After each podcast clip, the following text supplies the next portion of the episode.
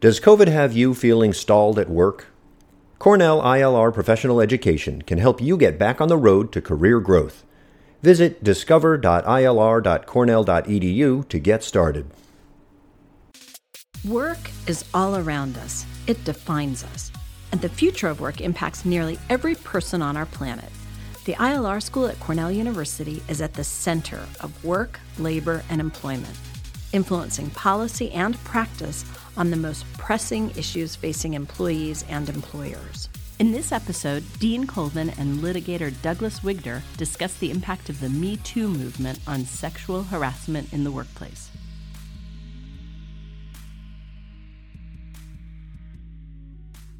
Well, thanks very much for joining us today. This is a chance to reflect back on something that I was just realizing is more recent than I think we often think. So this is about 2 years since the Me Too movement kicked off. And I was just hearing that stat, and it feels like it's been much, much longer. This has been something that's become such a big part of our culture and how people think about issues around sexual harassment in the workplace. So just kind of to kick things off, I'd be really interested in your take, somebody who's really represented a lot of clients in major Me Too type disputes, thinking about what has been the impact of this movement in 2 short years. Well, Alex, thank you for having me, first of all. And I think that you're correct that the Me Too movement as we know it started in 2017 when Alyssa Milano, who has been credited with popularizing the Me Too slogan, and she did that to encourage people to come forward and say Me Too if they had experienced sexual harassment or assault, to give a sense of the magnitude of the problem. But I think in order to look at where we are now, we really need to go way back because this has been a steady, slow movement that goes back really to the creation of sexual harassment laws, believe it or not, that started to come about in the 1970s when women were entering the workforce and sexual harassment was just starting to come about and the law was starting to change. Of course, you had the very popular cases of William Kennedy Smith, Anita Hill, Monica Lewinsky. Yep. And to fast forward, actually, the Me Too slogan actually wasn't Alyssa Milano. It was actually a woman by the name of Tarana Burke who came up with that slogan back in 2006. And she is and was a civil rights activist. And she began to use this phrase, Me Too. This is before Twitter, but he used that slogan to raise the awareness of and pervasiveness of sex abuse and assault in society. And she was really focused on people of color and people in marginalized communities. So it's been a slow, steady process to where we are now. And things have obviously changed since 2017. Yeah, I mean, I think, think back to the Clarence Thomas hearings, right? When I was in law school, almost 30 years ago now, when it seemed like, this issue was first getting that really big public attention.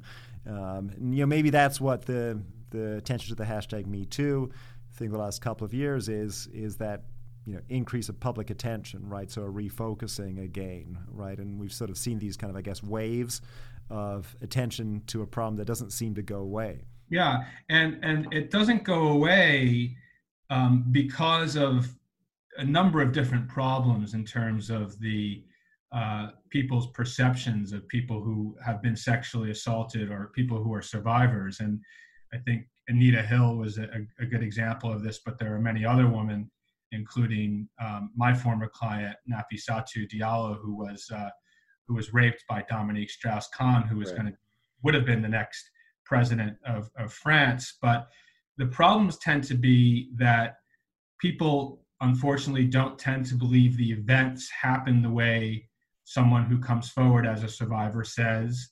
They often blame victims. They often discount the injury. And there's a lack of care. And so those things are changing. Here we are in 2019. We're a few weeks away from the Harvey Weinstein criminal trial that's expected to start in January. And that, I think, that trial, I think, will be a really important litmus test to see really where we are. Because as we know, Harvey Weinstein's defense is going to be to attack victims and to use the some of the old generalizations that people used to think were true. For instance, that if a woman came to a man looking for a job and something happened, that wasn't necessarily a bad thing, and she put herself in the position. And then if after she was sexually assaulted, she went back to see that person, that would undermine her credibility. These are the sorts of things that Harvey Weinstein in January is going to use to try and discredit the victims. And it'll be interesting to see that what happens in 2020, 3 years after the Me Too movement has really kicked off. So you do get exactly that kind of response where there's sort of an assumption that somehow if the, you know, if you can show the character of the victim is not perfect, right, that undermines the allegation. I mean, you've represented clients subject to these kind of attacks. I remember the Strauss-Kahn case, we saw some of that. How do you respond to that? How do you kind of get past those kind of attacks? How do you respond to that? Yeah, I mean, it's really hard, and unfortunately, there are even some, you know, plaintiffs' lawyers. We saw, for instance, Lisa Bloom, who had held herself out as a women's rights activist. She's the daughter of Gloria Allred. But what we found out was that she was working for Harvey Weinstein in an effort to undermine Rose McGowan and to attack her character and credibility. So this is a problem.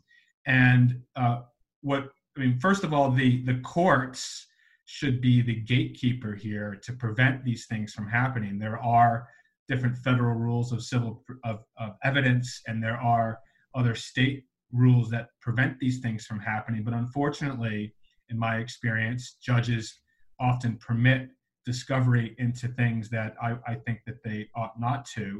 And of course, there's the dissemination through newspapers and social media of negative things about clients or women who come forward and claim that they've been sexually assaulted. And that's exactly what Lisa Bloom was going to do with Rose McGowan. And unfortunately, for instance, in the Dominique Strauss-Kahn case, there were the New York Post ran a story that she was a prostitute, which was blatantly false, but it was an attempt to undermine her character and her credibility. So we really need to make sure that these things aren't happening, because what they do is they act as a disincentive for people to come forward. If they know that their Facebook and their social media is going to be turned upside down, every picture they're taking is going to be examined and looked at, and the defense lawyers are going to be able to ask them questions about prior partners that they had and other things like that, it's going to be a real disincentive for people to step forward. Yeah, I mean, it sometimes seems like there's a process where some of the cases get litigated in the PR space, right, through the media. You know, at the same time, there's a court case going on. But, you know, are there ways in which, you know, the public pressure can be used in a positive way to help bring the claims? Does that help you sometimes? It does. It helps because, in my experience, someone who has committed an act of sexual assault typically hasn't done it just one time. Right. And so, in my experience, by coming forward, other people will come forward, and that obviously is a great asset to have when trying to hold somebody accountable, because the rules of evidence in certain circumstances permit other women to support the victim if it shows, for instance, a motive or intent or a modus operandi. In fact, in the Bill Cosby case, that was used, and it will be used as well in the Harvey Weinstein case. One of my clients actually is going to be testifying in that trial as what we call a Milano witness, but she's not the main victim of the case, right. But but she had a similar thing happen to her that supports the victims. And so to answer your question specifically, these things are coming out into the public is important because it usually brings out other people. Yeah. So one of the things that is a challenge in getting that public attention is an issue both you and I have dealt with, which is manager arbitration, right? And this is, for our listeners, where the employer requires the employee to sign an agreement to arbitrate any disputes against the company, right? And this is mandatory because you have to sign it if you want the job, right? There's not a choice there. And the problem you run into, it might sound good in theory, you get something out of the courts, and not everybody loves being at the courts, but the reality is this is something set up by the employer, and when you get in it, it's a private forum, so that you don't get to tell anybody in the public about what's been going on. One of the most famous examples of this was with the Fox News Me Too cases and Gretchen Carlson there, who had a public platform through being a journalist, was forced into this private forum where she couldn't talk about her case. Maybe could you tell us a little about your experience running into mandatory arbitration and how it's affected the cases that you've handled? Yeah, and I was involved in the Roger Ailes and Bill O'Reilly cases as well, and was faced with that identical problem. And what Gretchen did and what many others have done in those circumstances is in an effort to get around it, although legally it's questionable whether it would ultimately prevail, right, was to sue individuals who they had not entered into an arbitration agreement with rather than sue the company. So she sued Roger Ailes personally rather than Fox News. That's right. Yeah. And because she and Roger Ailes had not had a contract that required arbitration, although she and Fox did, that arguably covered their executives and employees. Right. But this problem, and I'll call it a problem because in my view, it's a problem because it forces people into a confidential arbitration process before an action arises. So as they start their employment, they're given as a condition to working at the company, they're told if they don't sign this, then they can't work there. Most people would sign it and not think twice because you don't think they're going to be sexually assaulted in the workplace. Yeah, nobody would take the job if you thought that. Right. Yeah. And then 3, 4, 5 years later, something happens, and then all of a sudden the employer breaks out this agreement that was signed on the day of the first day of employment. And the problem is that really you're now you're forcing a decision on a survivor that is really not fair. The decision should be made at the time of filing the lawsuit. And this is not only true in the employment context, and it's also true outside the employment context. For example, I represented over 25 women who were sexually assaulted or raped by Uber drivers. And they were not employees of Uber. But when they signed up for Uber, in their terms and conditions that they agreed to when they downloaded the app, they agreed, like everybody else who got the Uber app, to binding confidential arbitration. And some of these arbitrations, believe it or not, were to take place in the Netherlands. Right. Conveniently located for everybody taking an Uber in New York City. Exactly. And so so what we did is we did an open letter, which basically it was a letter to the board of Uber. And it was on behalf of our clients and asking them to do away with this mandatory arbitration provision. And to their credit, they did that. They've now done away with the mandatory arbitration provision for not only sexual assault cases, but sexual harassment cases as well. And there are other companies that have followed their leading views on that, which is a good trend. Yeah, it's kind of interesting that we've seen certain companies responding this way, right? So Uber making changes. Google's the other one that jumps to my mind, right? That Google was also using manager arbitration, and it turns out that they've had issues of sexual harassment by at least one of their executives, and you don't know if there are more cases, but at least one major executive was forced to resign with a pretty substantial golden parachute because of sexual harassment issues. And they responded right after the Google employees started walkouts and pressure campaigns. I've been kind of interested looking at these because it seems like there are these cases where the public pressure makes a difference, the Ubers, the Googles. I do wonder, how far that spreads, right? Is that going to be effective in a broader set of employers or not, right? Does it really substitute? Yeah, sadly, I don't think it is going to be a trend. I would hope it would be, but I don't think that will be the case. More times than not, unfortunately, I get a very nasty letter from the company's lawyers threatening both myself and my client that if they were to do anything public, that they'll sue for breach of contract and all the damages that would result from public. And we just actually sent an open letter to DLA Piper, which is one of the largest law firms in the world. You would think that a law firm would try and lead by example and not force arbitration on their attorneys who have been sexually harassed or sexually assaulted. But unfortunately, not only have they refused to waive the arbitration provision, they're defending that case in a pre-Me Too textbook manner of attacking the victim. Right. One of the things that's striking about this area is that you do see companies that you'd think would be trying to hold themselves out as exemplars of good behavior, going for pretty hardball tactics.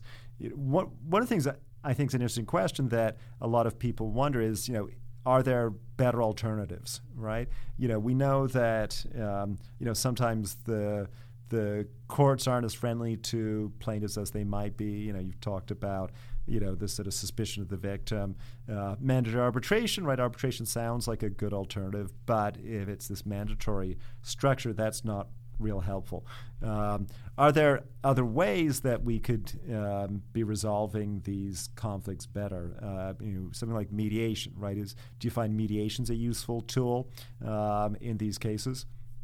Yeah, I think so. Mediation, which is a non-binding process where a neutral person tries to facilitate a resolution amongst the parties, is definitely something that I have used over the years many times successfully. I would say, though, that a mandatory mediation process, though, is something I don't think is particularly helpful, because if somebody's being compelled to mediate, they're usually not going to really in the process in good faith. Mediation, you need both sides to be there and want to be there. So mediation's good if both sides want to do it, but if one side doesn't want to do it, then I think it's a waste of time. Right. And so, you're not really in a voluntary situation, right? So the idea that, kind of ideally you want to have voluntary consensual ways, but, that requires two sides to tango if you're going to do that. Yeah. I mean, unfortunately, there really is no perfect system. There are definitely pros and cons of arbitration as well as the court process as well. But I think what I would say is that at the end of the day, the choice, in my view, should be left to the victim after the occurrence of what happened, because the person's already been victimized once, and to be forced into some sort of a dispute resolution system that they don't want to partake in, to me, is making the underlying violence that happened to them even worse.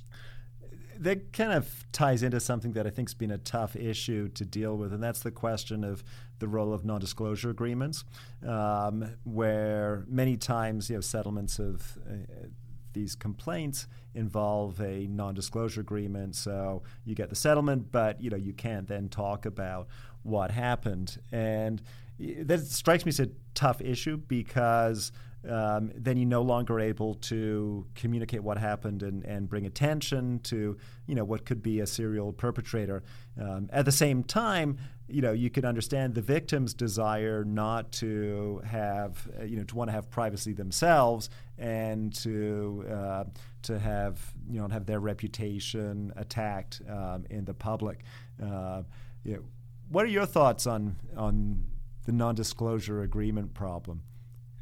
It's a really difficult question and situation. I think that Gloria Allred has been unfairly attacked, for example, by Jody Cantor and Megan Toohey, who wrote the book She Said about the Weinstein case. They did a podcast in which they essentially blamed her for entering into confidential settlement agreements, and that's because people didn't know about it.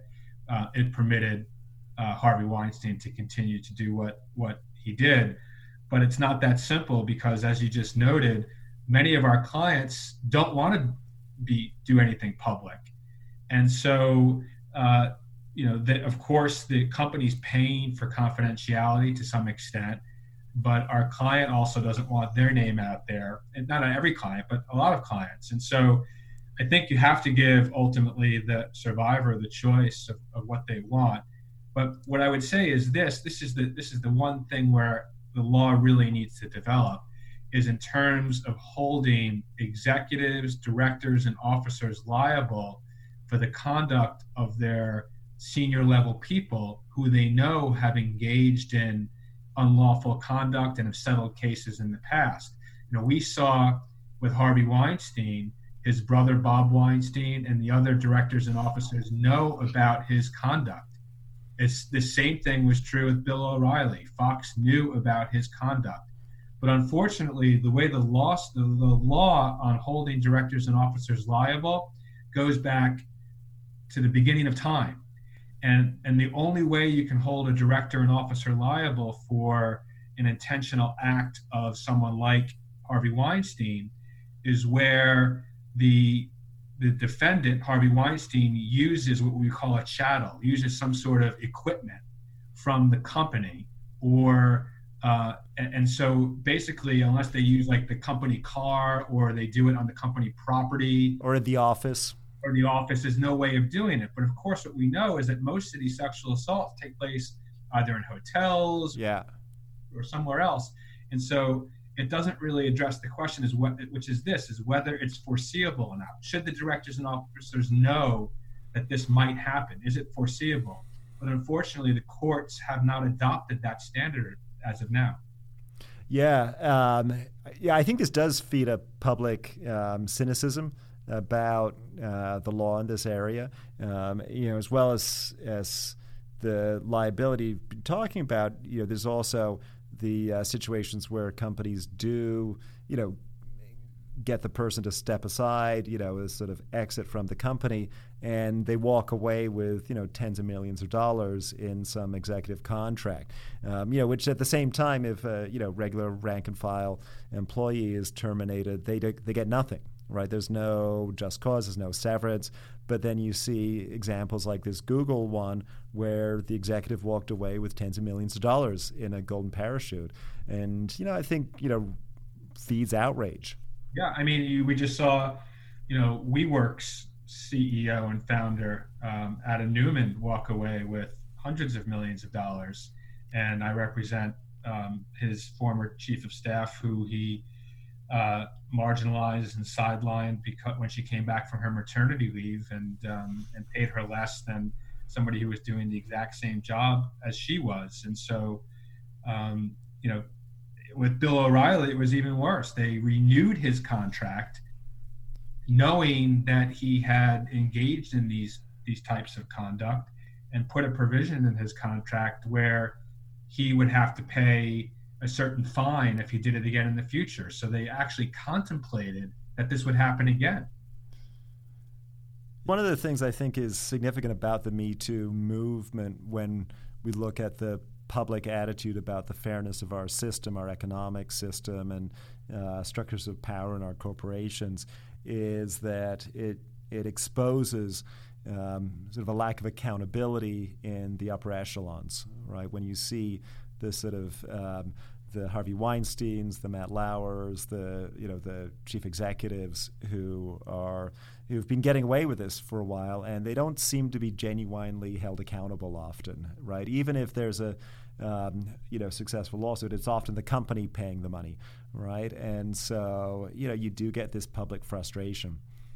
Yeah, I mean, it really it emanates from the lack of senior women in C-suite positions, and having very few women in these companies who are the CEOs or running the companies who, in my view, wouldn't tolerate this conduct and turn a blind eye to it. Yeah.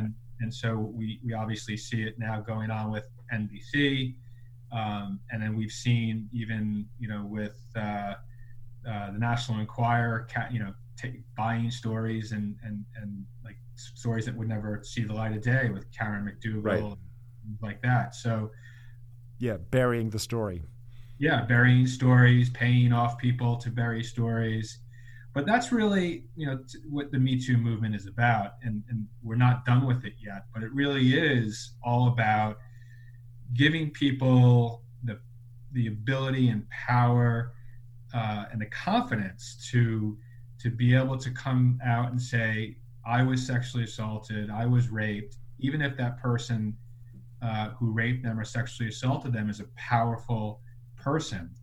And some of the stigma, not all of it, and the blame and the discounting is now dissipating, and we're starting to move in the right direction. But I do believe that there's so much more to be done, especially on the legal front, in terms of some of the laws and evidentiary things that still, in my view, make it more difficult, a lot more difficult for victims to ultimately prevail.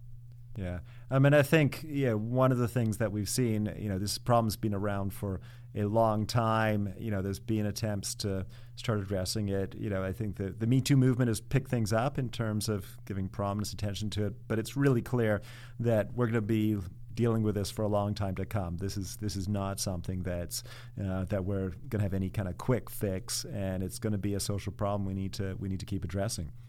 Yeah, that's right. But you know what? We're going to have our first female 007, Lashana Lynch, soon. So we're making some progress. First female Doctor Who as well for fans of sci-fi. So, let's see what happens. Thanks very much, Doug. Yeah, real pleasure talking.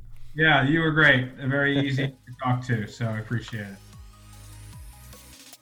Thank you for joining us for Work, exploring the future of work, labor, and employment.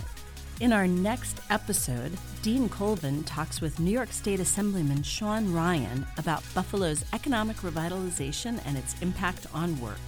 Again, thank you for listening, and learn more about ILR by visiting us on the web at ilr.cornell.edu.